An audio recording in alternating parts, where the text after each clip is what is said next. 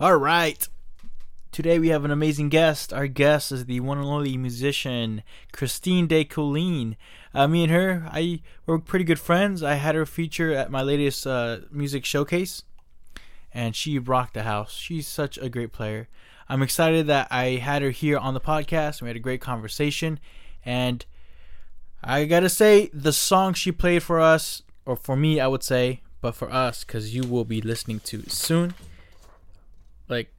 it is amazing. All right, and I'm not being, you know, um, I, I don't, you know, it may sound like I'm I'm using hyperbolic uh, language, but let me tell you something. It is fucking good. It's called More Than a Friend. And you know what? Listening to the song, I could totally relate to it. You know, you're like, you're digging somebody. You're like, hey, yeah, she she has potential. It's like, yeah, I really want her now. But it's like, nope. Sometimes a friendship is all she's looking for, and vice versa. Sometimes all he is looking for is friendship, maybe a little something else, but you know, us guys, we're dogs. So, oh, totally went there where I did not want to go. It's a great song. It's super relatable, and that's something that's a common theme in her music. It's all relatable. The stuff she sings about, I feel not just women, but in general, people can really relate to, and that is why I asked her to be on this podcast because I think she's a great person, great to know her, and it's great to see how she works. And I learned a lot from her. And uh, I think it's stuff that I might actually use my own songwriting. Gotta look at things a certain way. Anyway, before we get there, I just want to remind all you beautiful people thank you for listening in. We are 53 episodes in, and I have a feeling we have a long way to go. The uh, Website is going strong. Please check out the website if you haven't already, gemistpodcast.com. You can hear the latest episodes and you can see the latest videos I've made with musicians. They're called sound sessions. And other good stuff like photos of the guest. You can check that out on the podcast. Another good reason to check out the website. Please subscribe to the GMS podcast, whether it's on iTunes, SoundCloud, or Stitcher, or any other podcasting listening hosting site you're you're listening to me right now, uh, because it matters. It matters because I like to know how many people are actually paying attention to this, and therefore I can see a good good direction I could take the podcast. Also, I'm curious to know how many people are listening to this. I'm sure quite a few of you because I'm still I'm still running it. so I, I'm sure there's a good amount of people listening in, and I want to say thank you so much. Thank you for your support and everything. Please follow my podcast on Facebook as well, and Twitter, and Instagram. Yeah, I think it's those three things for now. And um, yeah, if if it sounds like I'm tired, I am. Uh, yesterday I went to San Francisco. I checked out the woman's exhibition from um, and okay, she's she's gonna kill me. I better check it out. I'm gonna look it up now while I'm talking. Actually, I went with my gal and uh, well, we're not really officially together, but I'm calling her my gal until she tells me to stop, because I really like saying she is for my gal. And we check out an exhibit at the Presidio. It was this photography exhibition of uh, this famous photographer's career um, photos. Yeah, that was a weird thing to say. But the thing is, like, she. Let's see, I'm looking at it right now.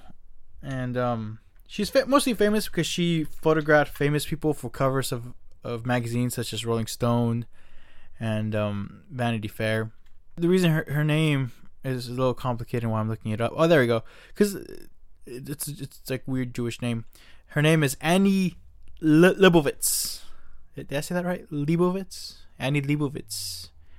She had the Women New Portraits exhibition and San Francisco, and I really dug it. I really loved it. I really loved it at first I was so skeptical going in because I was like, you know what, all these are famous people. Like, how good is someone's photography if all they got is famous people?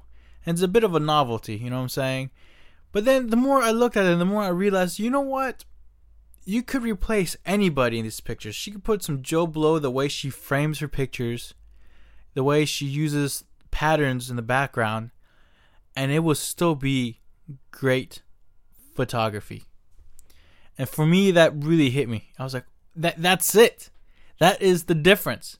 Because for the longest time, I didn't really believe in people who call themselves artistic because they're into photography, right? Because I was always like, you know what, like photography, almost anybody can make look something look beautiful with the right filter, with the right um, camera lens, and but then look at this exhibition. I was like, you know what? It takes more than just that to really consider yourself an artist in photography.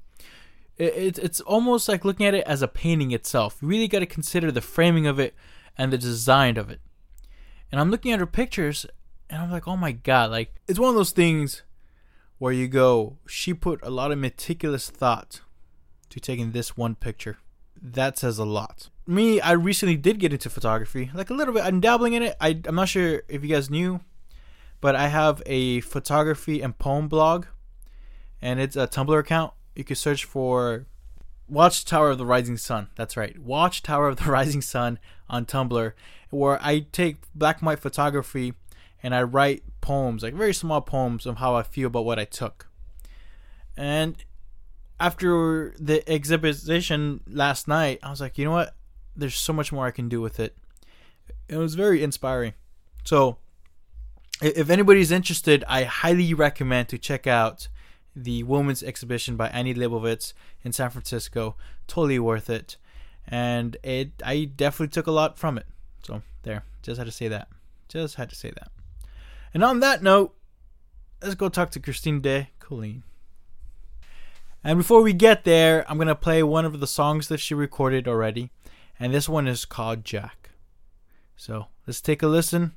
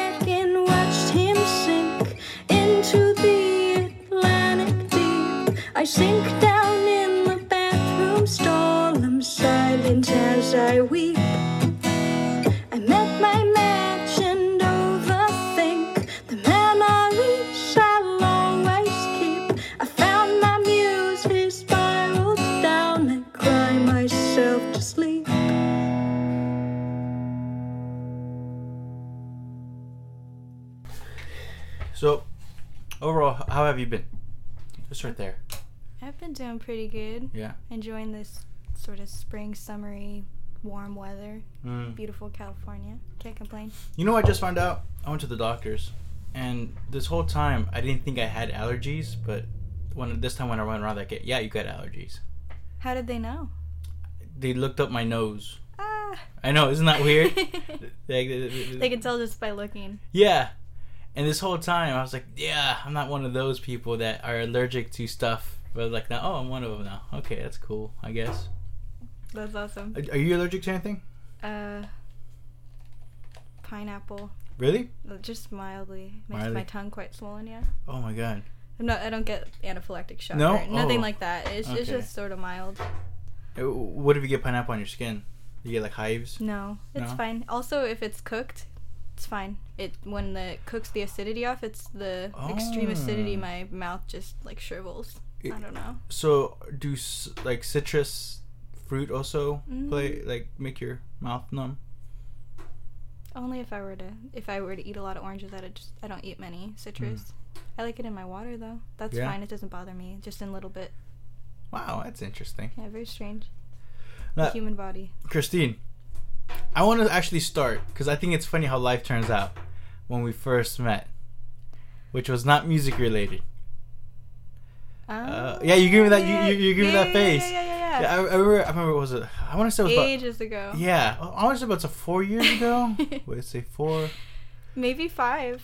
five, Maybe. possibly Because I was still in school and working at Starbucks. I remember because I would, I was yeah, when I hung out with Sam, Sam. and So Sa- Boris and them. I, I yeah. used to, Si- Simon Boris. I used to work at Simon Boris. Starbucks still back then. Right, uh, at, at the Homestead, right? Mm-hmm. right there. Yeah, I remember because it was funny. Um, let's see, because I remember let's see, five years ago, uh, my longtime girlfriend broke up with me, and I was like in Aw. such a bad, bad state of mind.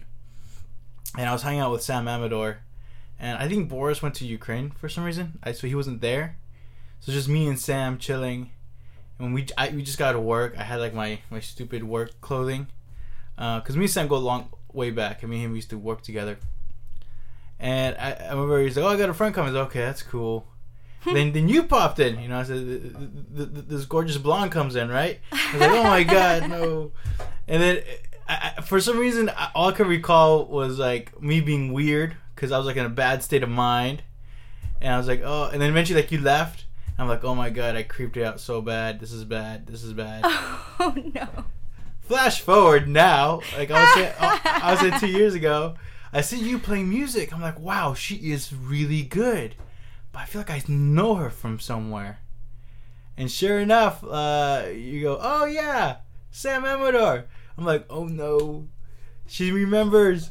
They like, I guess you didn't remember. And I, like, I, I do vaguely remember. Yeah. I remember. It was a while back, but I remember. you remember? I don't remember what we all talked about though. I don't remember any specifics. I, I, I remember dogs being one of the subjects. Dogs. Yeah, I mean, I mean being on like, yeah, because I was so depressed. I was like, yeah, Aw. fuck dogs. And you're like, no, they're great. It's like, no, they're awful. Really, I said that. Something like that. Why, did, Okay, did you like dogs, or would you not say I'm that? I'm in, I'm partial to dogs. I like dogs, sure. but Oh. uh, they they aren't my favorite. I'm a cat person. you're a cat person. I'm a cat person, but I do like dogs. Maybe you just tried to like, you know, be like, okay, this guy is being too depressing. Maybe uh, I'd say I like dogs for the sake of not making this conversation depressing. Because I'm pretty Trying sure. to be the optimist, yeah, the eternal optimist. yeah, I guess. Because I, I was like, you know, dogs, all they do is fall in love and they chase people around. But at the end of the day, what's wrong with them dogs? They're so dumb. Some of them are. Yeah. Some of them are extremely smart. Yeah? I saw this thing online the other day. It's a dog somewhere in an airport, and it it smells the lost items on the plane, and then it runs through the airport to find who they belong to. I was just like, Really? how does this dog do this? This dog is a working individual. It's amazing. so it is actually employed by the airport Something to, like to sniff people's luggage Mhm. and, and see who it belongs to. Exactly. It- well, it's not luggage. It's like if somebody left their, you know, iPhone or their glasses or something in the plane. Really? It smells it and then it runs, runs, runs, runs, like before they even leave the airport So there's like to a, get them their lost items. and, and there's nobody like with a leash with it. So if you see like a dog running through the airport, it's like, oh man, he's on a mission. He's gonna go yeah, find the owner. totally. Yeah, no, that's what the video is. It's just like, oh yeah, here I go. Oh my god, It's great. that's very fascinating. It's like because if a dog comes up to me and like just starts barking, I was like, what's wrong with this dog? Like, I would never in my, in my head would be like, oh, he, fu- what's that, Lassie? What? Oh, my phone's in, in the airplane. Okay. I'd be like, okay, someone get this dog out of my face. Like, you know what's going on here? Yeah, I don't know.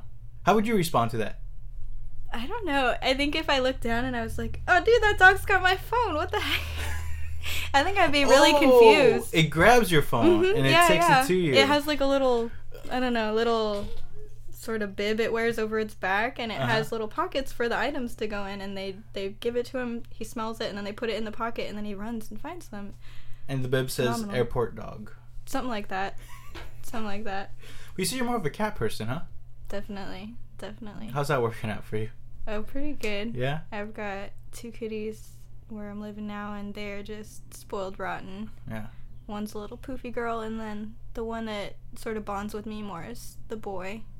So we got Sophie and Charlie, and Charlie's looks like a little Black Panther, and I'm Hmm. just in love with him. He's he's like the light of my life. When I come home from work after a long day, and he's just all excited to see me, I scoop him up, and he purrs and hangs out with me. If I lay down, he's bound to just climb right on top.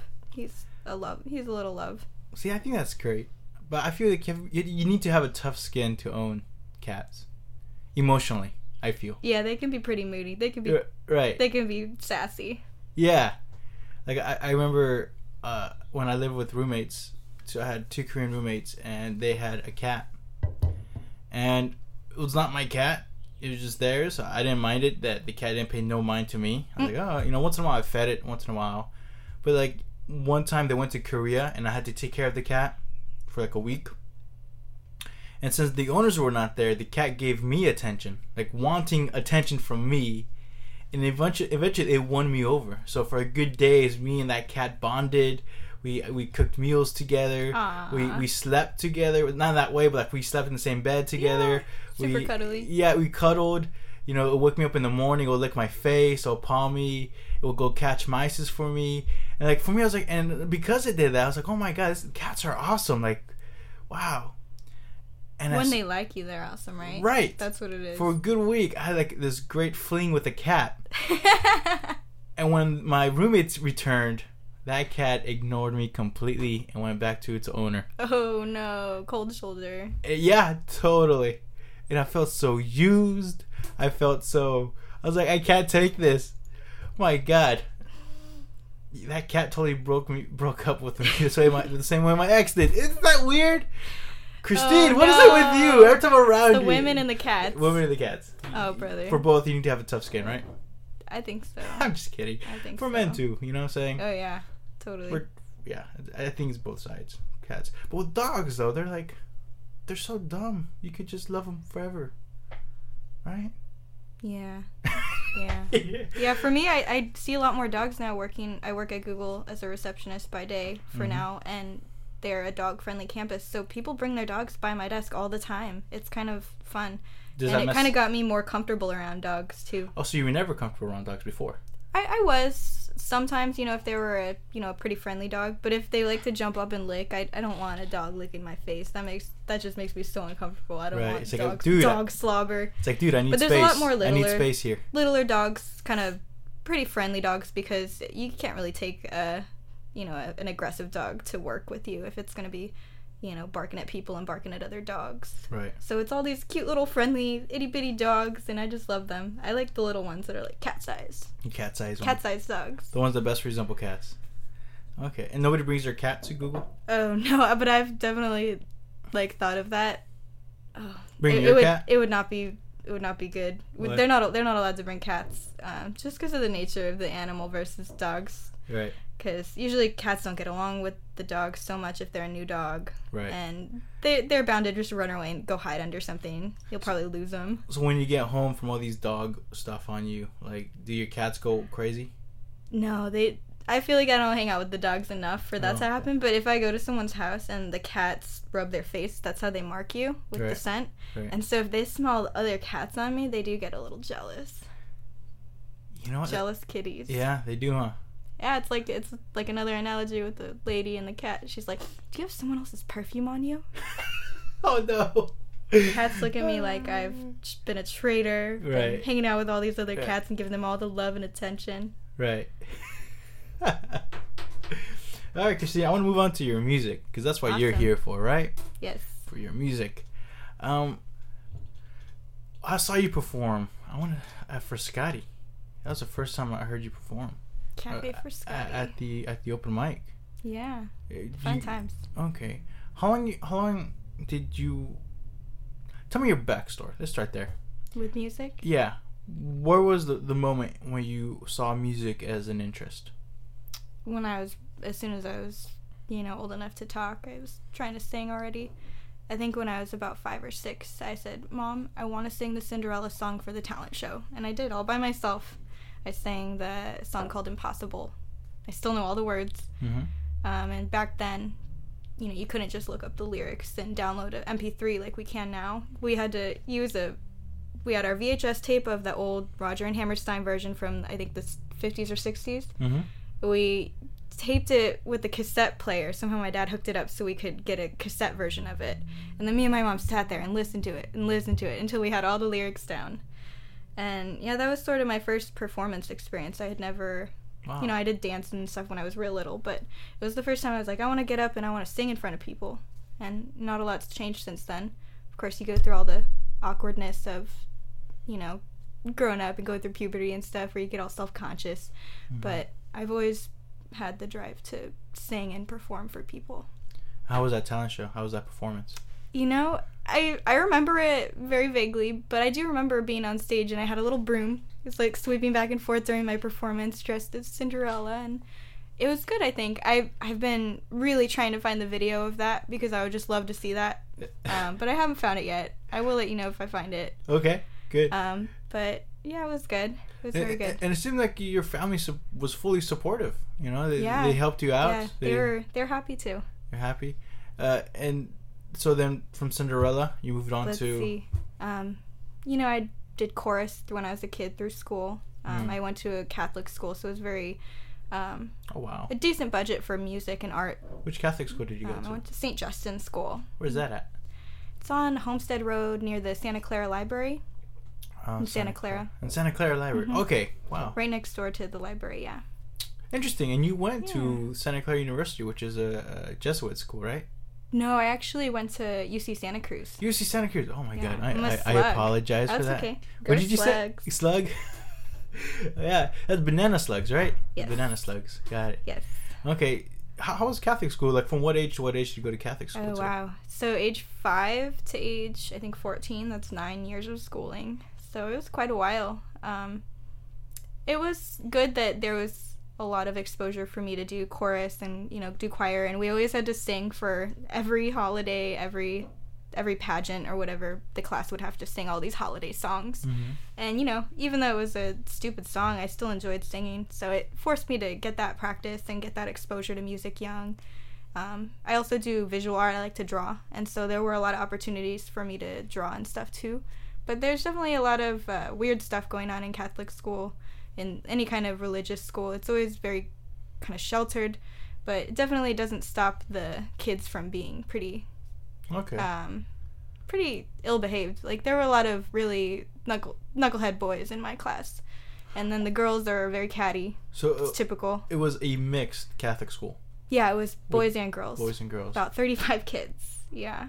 Really? So it's a very small school. hmm Well, 35 kids for my grade, I'm sorry. Oh, Maybe 200 kids total. Really? Or 300 kids, maybe. Yeah, 300 So it's kids. like everybody knew each other, Mm-hmm, exactly. and you guys Yeah. stuck it together for like nine years. Petri dish.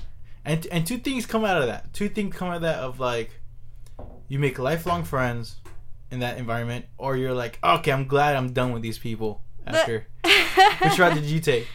sort of sort of the the latter latter. I, I kind of i do have the one you know friend i still keep in contact with i'm friends with a lot of them on facebook but we're not close anymore i don't hang out with any of them Yeah. but you know it's nice to know they're follow them online and make sure they're or to see that they're doing well and some of them are getting married or have have kids already it's Yeah, kind of crazy The to pressure's on, isn't to it? To realize it right? Like for me, like the reason I say that is because I, I in high school I took the Avid program, which was we were uh, avid yeah it's it's some complicated Latin name. I don't know what it was really but some acronym. Some acronym for Alta Vista student something I don't know but point is it, my Avid teacher would kill me if she heard that me just not know what that was because because the point of that program the point of that program was to to start preparing these kids for some high level college uh, uh, applications and entrance. So you start them from freshman year keep them together until senior year. Hopefully by then they get to like these you know big schools I won't say the best of the best, but we were supposed to be the best of best, supposed to, because I was in that. I don't know why I was in that. Anyway, so for four years, we all knew each other. Like for four years, we had the same class every year. We all, and once in a while, we get some new folks. Some folks dropped out, but not a lot. So we all became very tight. However, once I came out of it, and I totally not do what I was supposed to do, I ended up going to junior college first which I don't regret, but like for, for considering I went through that program of four years, uh, you know, they expect me to go to like Stanford or like Berkeley or whatever. But like after four years, I was like, you know, what? Some of these people I really, really, really like. But I feel like I got my own path to take. While others to this day are still very lifelong friends. yeah And just like you, I, I keep keep in touch on Facebook, and I'm like, oh my god, they're getting married. Oh my god, they're having kids.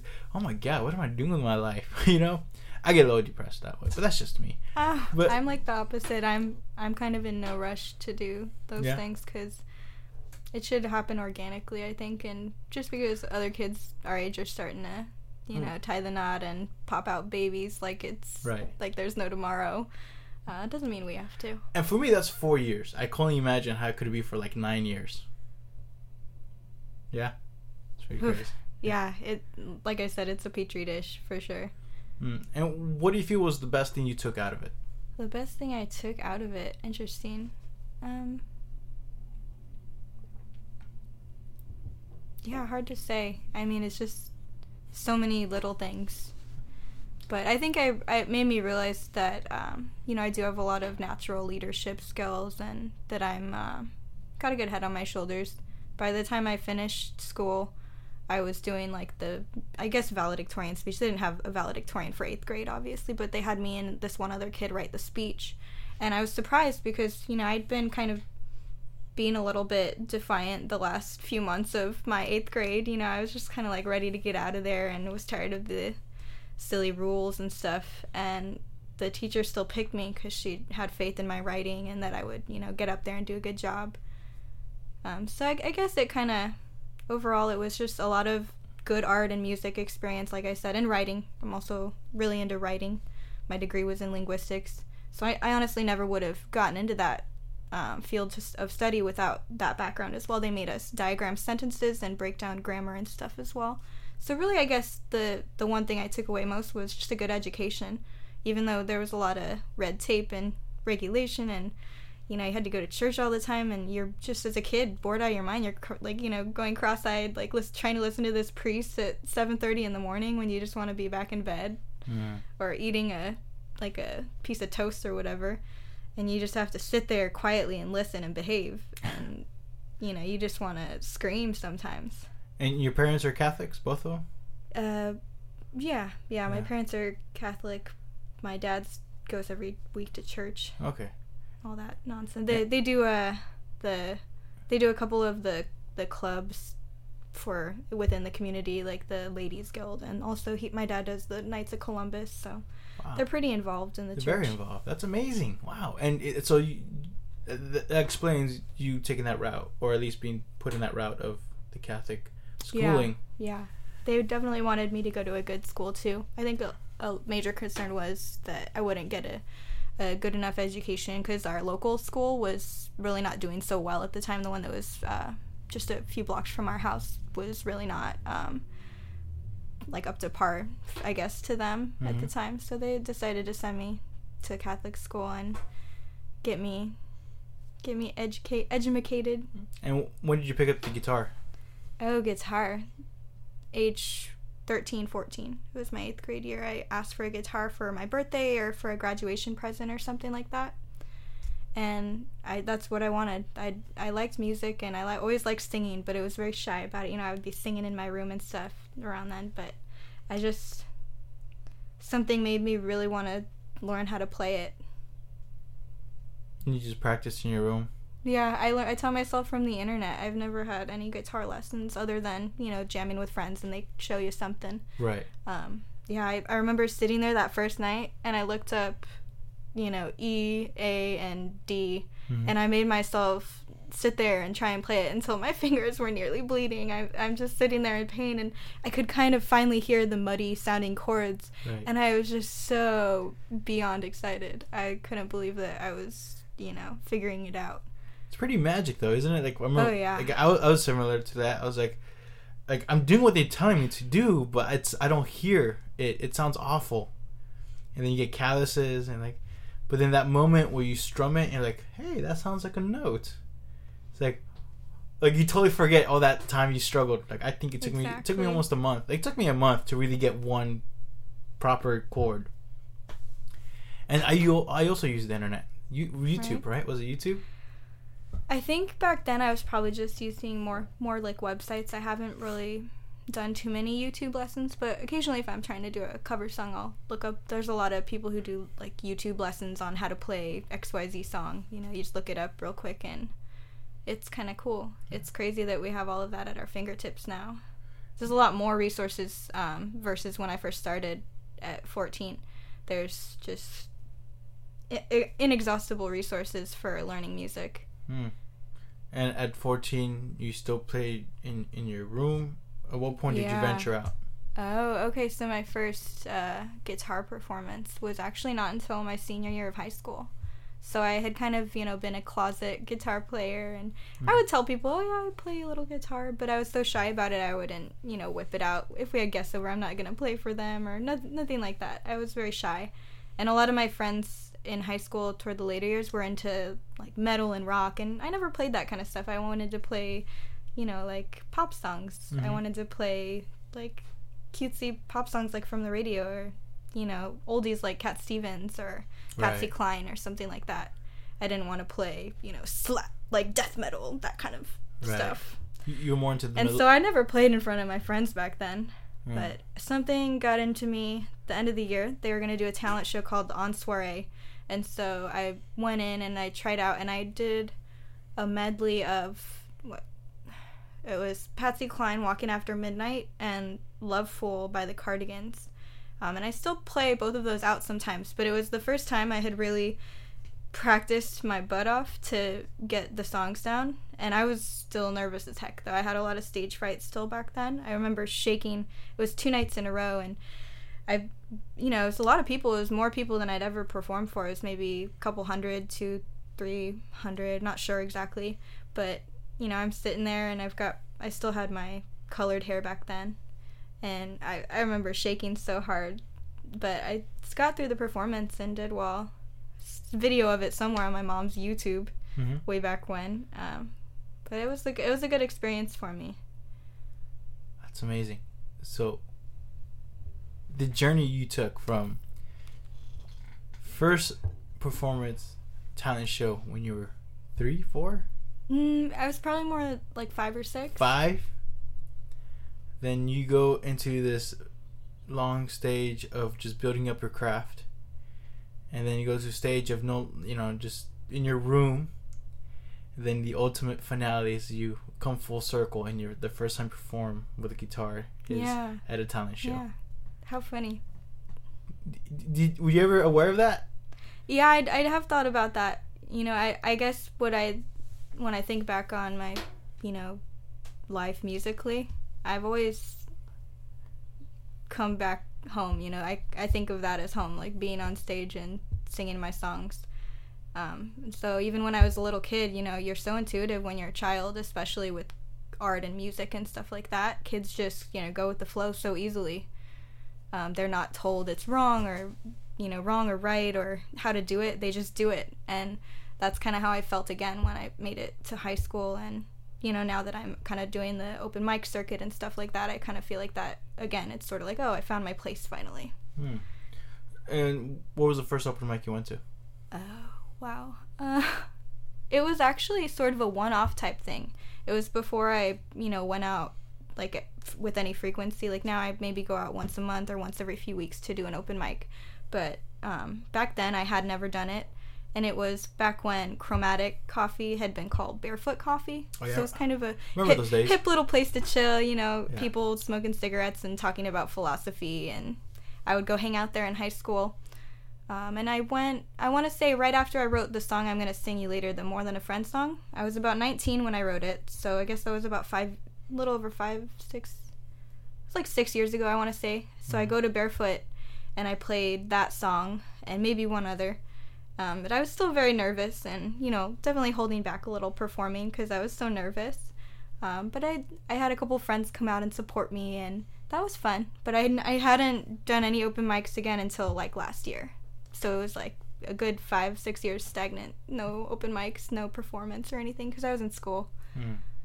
And then after high school, after your, talent show, right? Oh, after that, yeah, I You went to college. kind of went back to the sort of closet, closet guitar again. I was just sort of playing in my room through college because I had a lot of a lot of coursework and I didn't really. Um, I guess I didn't seek out any opportunities to perform, really back then.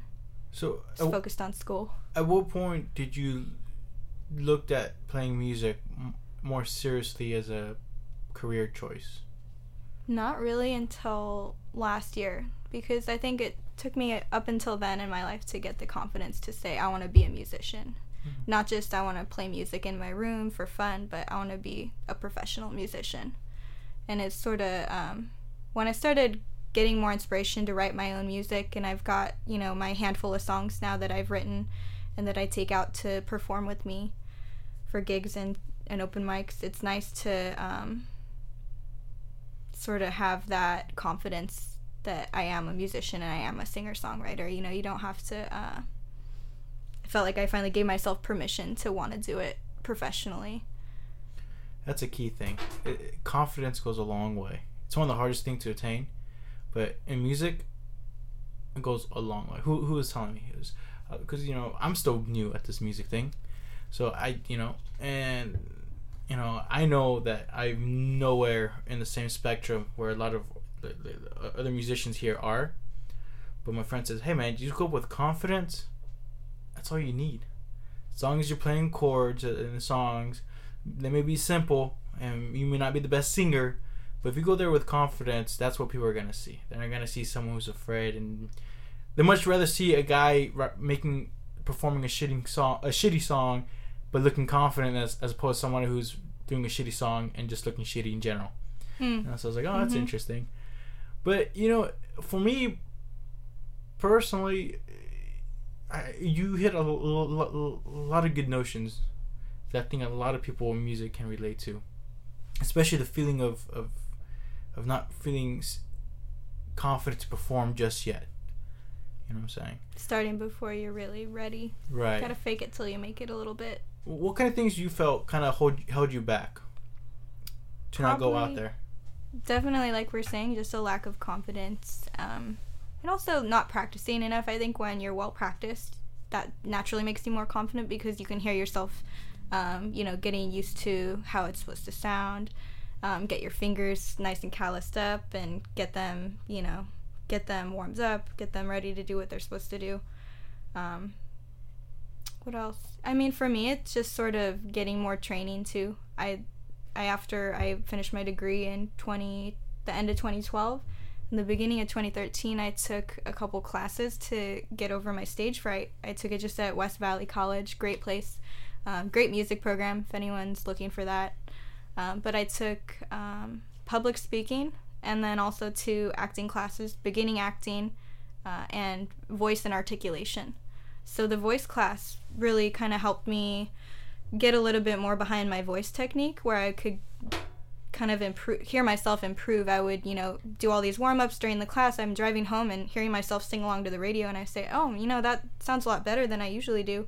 Sounds more open. You really hear a difference in um, how small technique and warm-up changes can really improve your your overall sound um, and you know the class was for stage acting you know theatrical work voice work we did accents and stuff too um, but it was cool to apply all those, you know, theories and all that stuff I'd learned, all that knowledge from my linguistics degree, and actually, you know, practice all these crazy sounds and Mm-hmm. do all these kind of almost like yoga or meditation type exercises to um, get that tension out of your voice and out of your, you know, mental capacity. You're not as nervous after you've kind of stretched it out. And I think it was just, you know, be- between getting rid of the stage fright actively choosing I'm I'm going to get over my stage fright. I'm going to be confident on stage and feel okay performing because I just had this intuition I needed to be on stage for some reason. I didn't really know what what it was for. I just followed my gut. It was like a calling. mm-hmm exactly. Yeah, something like that.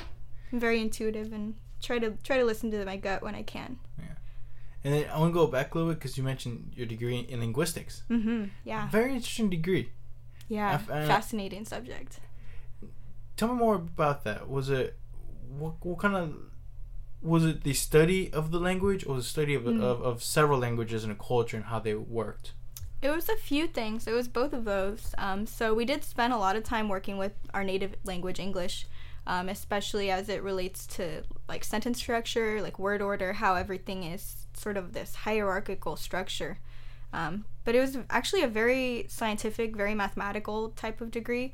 But at the same time, it gave me kind of this just sort of deeper understanding of language. Definitely applies to my songwriting. Um, but yeah, it's bas- if if you had to sum it up in a nutshell, it's the scientific study of language. You look at it and you use empirical methods. You know, you look at the language data, raw language data from people speaking or writing, and then you form a hypothesis about why these things are happening the way they are, and then you you know prove it. You say because of this data, this is what I think is happening in this language. And we did sometimes work with languages I had never even heard of. I won't lie. I would get this assignment and be like, What's one of I, them? where do they even speak that language? What's one of them? Ooh, um, Afrikaans. I had, I had never really. Oh, like the South I didn't really know much about it. the South before. African. Like Mhm. okay, got And it. then, uh, yeah, I mean, we we really did all kinds of languages from all over the world. I can't even can't even remember. But yeah, it was a, it was a lot of assignments. We would have stacks of paper at the end of the quarter that we from our expositions. Wow, but that's amazing because I feel to know someone's language is to know someone's culture. Hmm.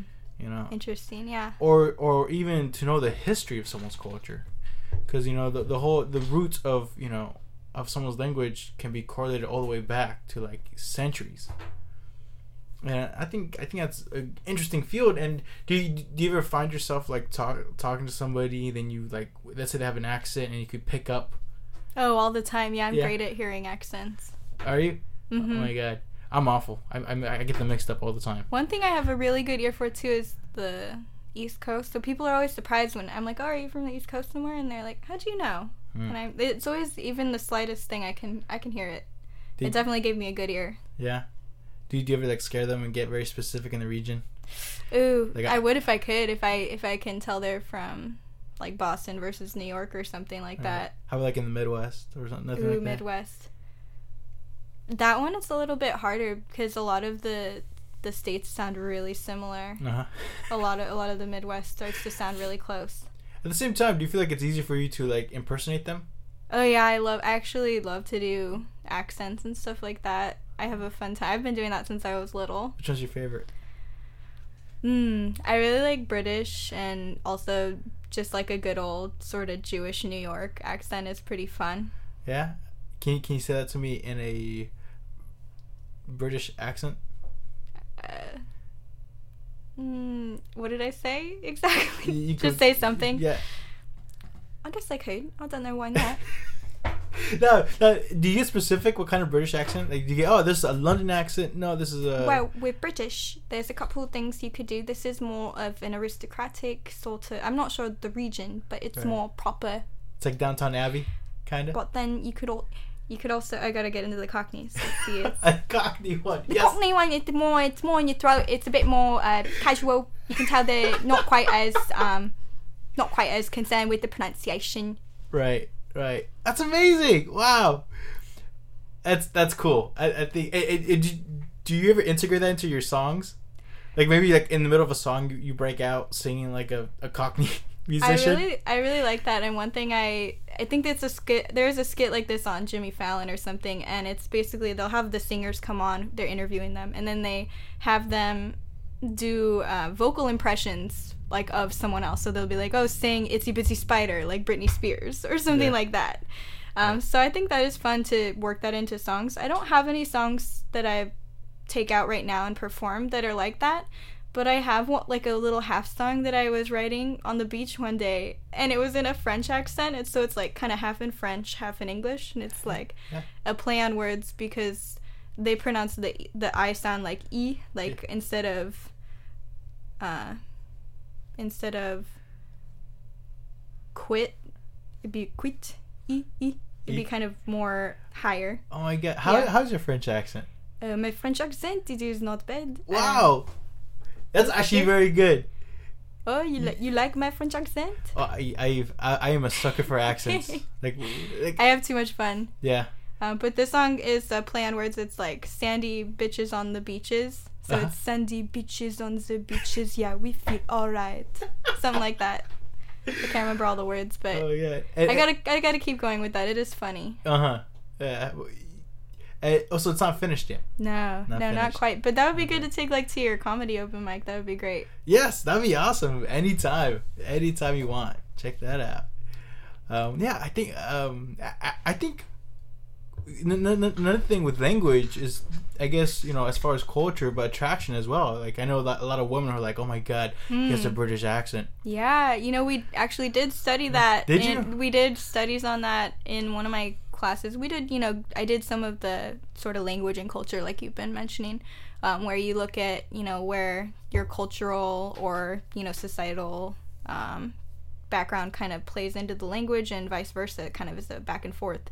Um, and we did a study where we asked people, we played different samples to see what people thought, and you get to kind of learn what sort of preconceived notions people have based on how you talk. And yeah, the, it was the English and the Australian accent scored very high for both sexes, Mm-hmm. which is kind of funny. And then um, Southern, the stereotype. Oh, sorry. That's okay. That's The okay. stereotype was something like they're nice but stupid. yeah. Pre- pretty bad. It's just what you know what people what yeah. people voted on our little quizette thing. How, how does stupid sound like? Oh, I have a southern accent.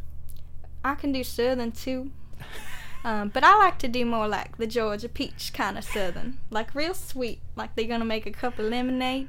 Right. so so it, it, people judge other people's Oh yeah, Yeah. totally. Okay, I could see that. And you said both sides were attracted to the more Western European. Mm, definitely. Sound, Yeah, everyone loved the the English accent and also Australian. It was pretty pretty close. But everybody else, nobody really really were attuned to. Like, let's say Um, someone had like a Middle East accent, Hmm. I don't know. I don't know the or parameters of our little quiz that we gave people, but I'm pretty sure. I, I don't remember what they said about the East Coast stuff. I think they Mhm. said that maybe you were less nice, but Mm. it's very interesting to look at how those kinds of things overlap. So, what's your take in our California? Our Dialect. California. Oh my gosh. Um, I love doing a Valley Girl accent. It's just And do you feel like that really represents the no, California? no, I don't. But I like I like to do it as a joke. Yeah. I think that there's a lot of different ways of talking, but we do have a a notable vowel shift in California. Hmm. Um, and so you know we've got a very distinct way of talking. We can go all over the world, and people are like, "Are you from California?" People will recognize um, that we're not, you know, we're not Southern, we're definitely not East Coast, but they they can hear the shift in our language. Gets us a little more relaxed, maybe. Yeah, exactly. Right? Could it be? I don't know. Yeah, I think the vowel shift it makes it's a little easier for us to say. Hmm. It makes the sound it's um pushed forward in your mouth. So, how do you feel this helped you in your songwriting? Now, is it the choice of words, or is it choice how you pronounce these words when you sing? Probably both. Um, when I'm looking at a song and its structure, you know, if I'm working on something, I'll usually have, you know, the inspiration comes, the inspiration strikes, and I get, you know, some assortment of lines and a melody, or I'll have the little progression together. Um, but I look at it almost like a math equation. When I'm when I'm making a song, I want it to be balanced. I want, you know, the the numbers of lines to be, you know, a certain way. I want um, you know, to double this or triple that. You know, I look at it like a math equation. I look at this line and I say, okay, I need to multiply this line times two, Hmm. or I need um, X amount of syllables in this line. And it almost goes into like, you know, Shakespeare with the iambics, the iambic pentameter, Mhm. um, trying to kind of get a certain meter going. And so I have kind of a, a good, uh, a good eye for that type of thing. I like balance in my songs. I like good solid structure. I don't want it to be all over the place or kind of haphazard. I want it to be I want it the structure to make sense. I want it to flow.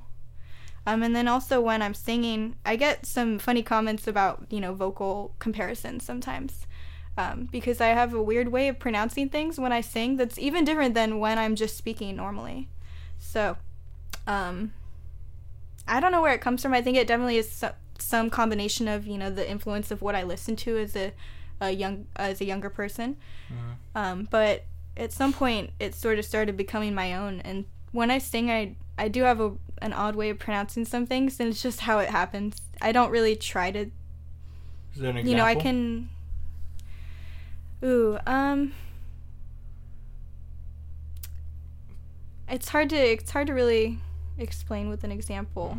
because sort of- because when you sing, I, I- feel there's certain warmth in your in your voice Mm-hmm. that that I, I won't say it's it's not southern at all, but it's, it's Yeah, more- it's almost a it? little bit of Yeah. a. Sometimes it's almost a little bit of a twang. Y- a little- not yeah like not quite a country twang, but it does have that folkiness to it. folk. That, that's what I it's sort of more for. classic, like how classic country. Yeah, and Yeah. you said that's unintentional. Yeah, it's not really intentional. I was singing a song for my friend the other day, and he goes, "Why are you singing it with a southern accent?" And I go, "I'm just singing it, man. I'm not trying." And I noticed that One of the too. greatest singers comes from the south. You know? What's funny is I was listening to the couple last tracks that Adele put out, "Hello" and the "When We Were Younger" or "When We Were Young" or something like that. And she sounds like she's a Southern girl. Like she sounds mm-hmm. like she's from the American South. And I know, I obviously know she's, you know, not. She's a British lady. But it's really funny how the voice will just tend towards certain, uh, I don't know, certain types of pronunciation or certain enunciations when you're singing a certain note. Um, I just try to do what I think sounds good. what kind of music were you listening when you were younger that influenced that? Do you feel? Mm. A lot of pop music. Being uh, being in sort of a sheltered school, I didn't really hear too much rock or alternative What- or indie until I was older in high school. So you- I would listen to bubblegum pop. I was listening to Bubblegum pop. NSYNC, let's. Spice Girls, Britney Spears, Christina Aguilera. But then I also had sort of an oldies influence from my mom and my dad playing. Um, they would play like Cat Stevens. She would play Jewel. Well, Jewel's not super old, but kind of that more folky influence. Um, well, it's like Barbra Streisand. Uh, I would listen to. Cel- I remember I had a Celine Dion CD. She does have that kind of certain way of pronouncing things as well, but Mhm. she's French Canadian, which could maybe explain part of that, the way that she pronounces some of her words when she sings. Um, who else? I did. I. I'm kind of the kind of person who falls in love with a certain song by somebody, and I'll just listen to it to death. I'll listen to it 20 times a day if I'm Same here, really that in yeah. love with it. And so a few of the songs that kind of stuck out for me were um, Patsy Cline's "Walking After Midnight." I'm hanging out with my sister one night, and we're dancing for the full moon, and she has this CD that she burned, and it, that song comes on. I'm just, what is this song? It's so phenomenal. Um, so you know that little bit of a couple Dolly Parton songs that really stuck out were Jolene. We'd listen to that. I remember listening to that cassette tape with my sister. It's a good um, song. Like Jolene, um, she actually did uh, "I Will Always Love You." That was originally her song. By Whitney. Kind of made it popular. Um, so I definitely do have that little bit of slight bit of the classic country, which is maybe where my twang comes from Mm. once in a while. Now you mentioned how meticulous you can get when it comes to songwriting, Mm. right? How do you, what do you feel your creative process is like when you write a song, though? Like as far as subject matter, or the kind of tone and emotion you want to put into the song. What, where do you feel that that comes from? There's a couple things. Like some of my songs are, you know, written about, you know, the sort of feelings that come up from any kind of romantic entanglement. So a lot of times, the I feel like in those cases, the song kind of writes me. Like I'll I'll just know I have to pick up the guitar and I can't put it down until I've sort of come to a good stopping place where the rough draft is sort of there, the skeleton's there. Um, and then other songs, they kind of slowly evolve. Um, like I, I have a song that I wrote, um, started writing it in the fall last year called Crazy California Girl, and it started with this idea I want to write a song with only four chords. Because I was looking at all these songs I was listening to and enjoying, and I look it up and I can't believe it's only a few chords. How are they doing this? That you know, it's so simple. Um, and so I kind of gave myself that homework assignment and started playing around with the the chords I liked, um, and then had that sort of inspiration for the lyrics when I was out camping in nature, um, and somehow slowly combined, you know, working on it a little bit over a couple months, even like a pretty long time. So it sort of depends on the song. Every song's a little different. Um, but a lot of the songs that are written out of just raw emotion pouring out, th- those usually are written very fast for me. Like the the song I'm singing you later, I wrote it in one night. The more than a friend, or um, the song from SoundCloud Jack, I probably wrote that in maybe two three days. I was just kind of working on it consistently for a few days straight. Mm-hmm. So it's really um depends on my intention for the song and what kind of song it is, but yeah, usually things come out pretty organically for me. I try to at least. And then if I feel like I've kind of reached like a stale period where I'm not really writing a lot, I try not to worry too much because I know that inspiration will strike again at, you know, when I'm least expecting it. And sure enough, it always does. Yeah, yeah, that's something I'm learning too. You know, they say, "Why, why are you so involved with so many things?" It's like, well, because I'm like not working on one thing, so I'm also working on the other thing. Then I'm sure I'll come back around to it. I don't know. Is that in, is that similar to how you approach it? Do you feel? I think so. Yeah. Yeah, if I um if I'm not feeling super inspired on something, I try not to force it. Give it time. Um and then I definitely do have a lot of abandoned half songs and stuff like that that I could always go back to if I kind of reach another like dry spell where I'm not writing a lot or the dreaded quote unquote writer's block. How do you handle that? How do you handle writer's block? Mm, I just go about go about living my life. Just keep going. I say that because you you said writer's block in quotation marks, so you're implying it doesn't really exist. Yeah, I think it's more mental than anything. Okay. I think if you take if if you feel a little bit of a dry spell, it's good to acknowledge it and say, you know, I haven't really felt that inspired lately to write anything. But you don't want to say I have writer's block because you're just perpetuating it. I think Hmm. I'm very into um, like Louise Hay, law of attraction, that type of thing, like The Secret. So if if you're gonna be saying it and thinking it and feeling it all the time, that's what that's what you're gonna get more of. Um, So I like to try to, I guess, affirm the positive. Instead, I'll kind of tell myself, you know, inspiration will come like at the perfect time. I don't have anything to um, to worry about. You know, just kind of try to stay positive. Now we mentioned how you work your voice and how you're crafting your voice. Um, however, there's this point where mm, I think most creative people are like, "All right, this is my voice." Do you feel like you found your voice yet? I say that I should, I, for the listeners because they can't see what I mean. Because like quotation mark the voice, meaning the distinct sound that that's you and, and only you. I think I think I'm definitely kind of starting to hit the nail on the head, especially with the last few songs I've written, um, and just performing more frequently. You start to get more comfortable doing it. I definitely don't feel the stage fright like I used to. I've kind of ripped the band aid off enough times that it doesn't really scare me anymore. You know, I get the butterflies still, but it's more excitement and than anything else. Um, but yeah, I actually I do feel like I'm not, you know, so close to all of my influences that I sound exactly like them. Maybe when I was singing to the radio uh, when I was, when I was younger, I sounded, you know, more like I was trying to copy them. But now that I'm starting to write my own material or kind of take cover songs and give it my own spin, I do think I'm kind of developing my voice or I'm still kind of getting there. I would like to continue my music schooling and training this year. I'm going to start doing um, probably the program at Cabrillo College or maybe West Valley um, for music, just theory, voice lessons, that type of thing. Um, so I'd like to keep developing it, of course, but I get a lot of comments when I go perform that my voice is really, you know, different sounding, like I haven't quite heard someone like you before.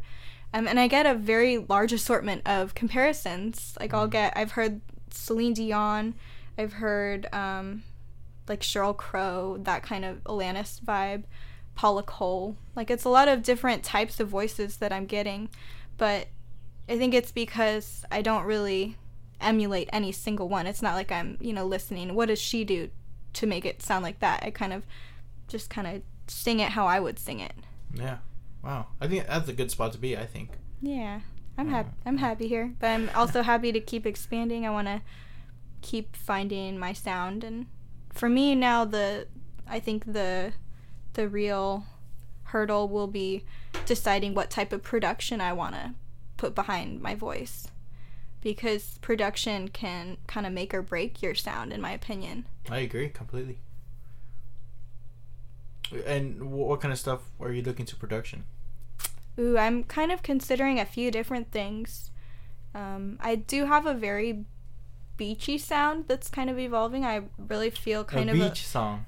So beachy song you said? no a beachy sound. I feel like I have this like watery beachy influence in my music that's sort Ah. of like in the background, and Right. so I'm considering maybe a little bit of like a surf rock or reggae sound. Right. Um, but then I also really love sort of more kind of old timey production, like someone like Amy Winehouse, where she's got horns and like a live drummer instead of Very jazzy. you know, yeah, exactly. A little bit more of a jazzy or like classical classic production is more like that. So um, I'm kind of considering different things. It's it's um, it's tough, tough making decisions, but it, I think it's good to explore a lot of different options and see what sounds good.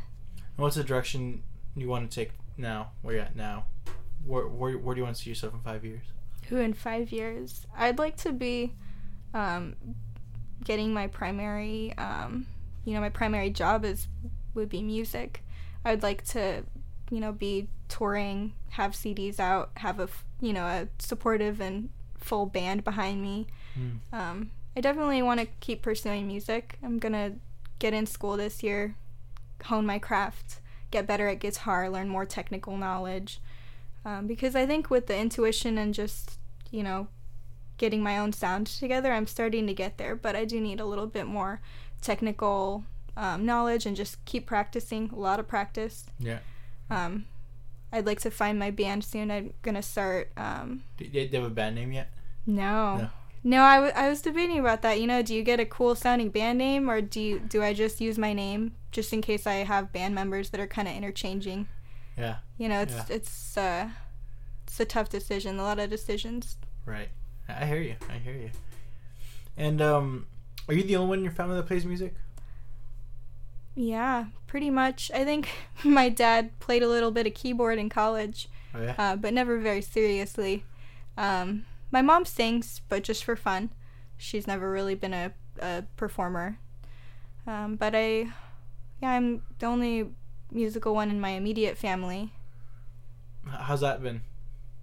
Um, it's been pretty good. They're definitely pretty supportive. They've come out to a one of my shows last year, and I could tell that they were pretty proud of me because they know I like to go play, and I usually wouldn't play. I would just, you know, close my door and practice quietly.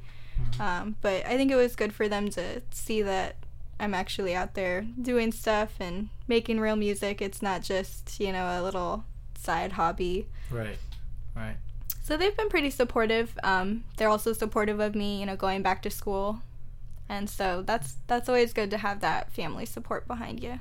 Yeah, I, I figure I feel that's good because I think it's when a family doesn't really understand what you're doing, that's where things like you know, uh, like they don't really understand it. They're like, hey, why, why, why this, why this? Yeah. But I noticed that musicians who come from a background of like someone in their family also doing music, they're- it tends to be a little not easier, but in a sense like a little more supportive. But Yeah. it's, good- but it's good to hear that in your in your case though, it's like they're like they're not really musically inclined, but they, they they totally support you in what you're doing, Exactly. which I feel is very important in everything creative, is to surround yourself with supportive people. I think so. And all my friends are also super supportive. They'll come out and see me play, even if it's just open mic, you know, they'll come with me and watch me play a couple songs and cheer me on or take a little video for me. So it's always really nice to know that I am supported and that definitely helps. Uh, it's kind of this ongoing cycle with the confidence and the support. So the more support you get, the more confident you'll be, and the more you allow yourself to be confident, the more you allow yourself to be supported. It kind of goes in hand in hand. Yeah, amen to that. Amen to that. And on that note, uh, we're pretty much reaching the, the hour mark here. Oh wow, And um, went by fast. yeah, Having fun. and uh, any upcoming shows, plugins, or where can people check out your music? Um, so I do have a website um, that has little links to my social media, um, or you can search for me on social media. My name is Christine Des Collines, um, but it's a little hard to spell because I it's uh, the last name is French. It's actually my stage name. Um, so it's Christine C H R I S T I N E Des D E S Collines C O L L I N E S. So it's ChristineDesCollines.com. Um, you can also search Christine Des Collines on Facebook, YouTube, Instagram, and you'll surely find me. So I'm happy to connect. Also, SoundCloud. I do have a SoundCloud now too. Um, so I'm happy to connect with people. Shoot me a message if you like my song or if you want a free demo of my latest work because I've got some got some stuff I've been hoarding. So for those that are interested, I'm always happy to kind of give sneak peeks or little previews. And there's a song you're gonna perform for us. Yes, What's it called? it's called More Than a Friend. Is there a story behind this one? Oh yeah. Oh yeah. I was 19 years old and I still hung out with my crowd from high school, you know, the sort of metalhead dudes.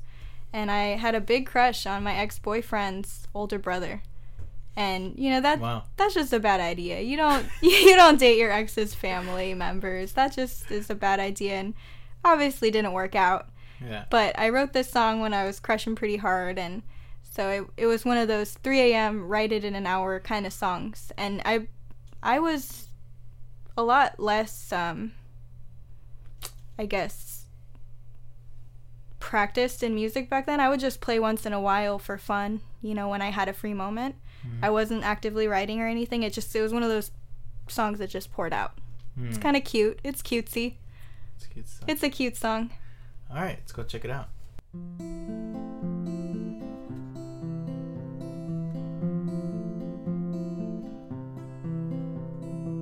There's something about you that keeps me coming back for more. But there's something holding me back.